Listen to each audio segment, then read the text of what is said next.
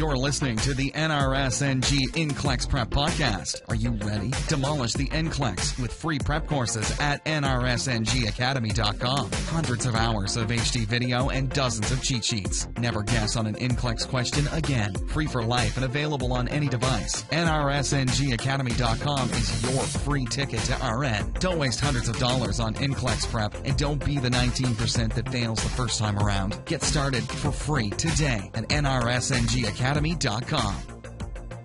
All right, I know you've heard of lymphoma before, so let's talk about it um, and let's talk about what's going on here.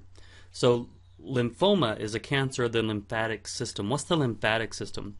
Well, all this little green here, this little green network here, is basically an indication of the lymph system. The lymph system carries waste throughout the body and it helps fight infection. Okay? So, because of that, it spreads throughout the entire body. Okay? Now, what happens with lymph, uh, lymphoma is we develop a mass or we develop a tumor um, in one portion of the lymph system. Okay. Now, this is either classified as Hodgkin's versus non-Hodgkin's. non-Hodgkin's takes up is about 90% of the different types of lymphoma. Now, this is a will be a cancerous mass, and the, the concern is eventually it will spread to the lymph tissue.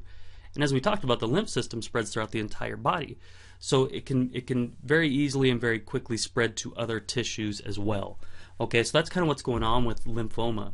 Um, and the way we're going to assess for this, okay, and this would be a, a, a lymphatic or a, a, lymph tissue with lymphoma, okay. Um, so the way we're going to assess for this is going to be a positive biopsy. Okay, the the patient's going to develop that uh, swelling, that tumor within that lymph tissue, um, and so they might notice it's getting bigger and bigger and bigger. And so what they'll do is they'll eventually go to the doctor and they're going to assess those lymph those lymphatic ducts and those tissues, and they're going to see that it's growing. And then the the they'll actually biopsy that. Okay, as they biopsy that, they'll be able to get a positive biopsy that, that it's actually cancerous. Okay. Another thing their patient's going to have is they're going to have night sweats. They're also going to be very fatigued, um, and they're going to have a large liver, spleen, and lymph nodes. Okay, these are the locations in our body that we use to kind of get rid of waste. Um, so these will be the first areas to become enlarged. So you would assess for a large liver, you could assess for a large spleen, and then their lymph nodes um, are also going to be enlarged.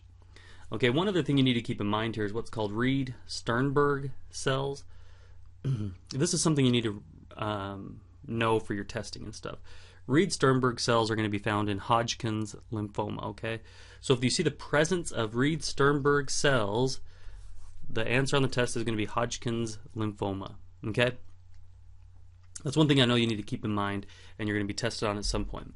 So how are we going to manage these patients? Well, there's not a whole wide range of things that we can do, okay? Because uh, you know this is a cancerous thing. So the best thing we can do for our patient is, is chemotherapy and or radiation to try to uh, get rid of that. Okay, and these are some of the places that um, where lymphoma is most likely to spread to. So as you can see, it's on pretty much the entire uh, body almost. It can uh, spread to liver, stomach, small bowel, testicle, skin, bone, brain. Um, and so that's kind of a concern here with lymphoma is, how it can spread, how aggressive it can be once it does spread. So again, what we're going to try to do is we're going to try to use chemotherapy, radiation, and hopefully catch it as early as we can, and then we're going to assess our patient for bleeding as well. One other thing we're going to do, of course, is going to be infection control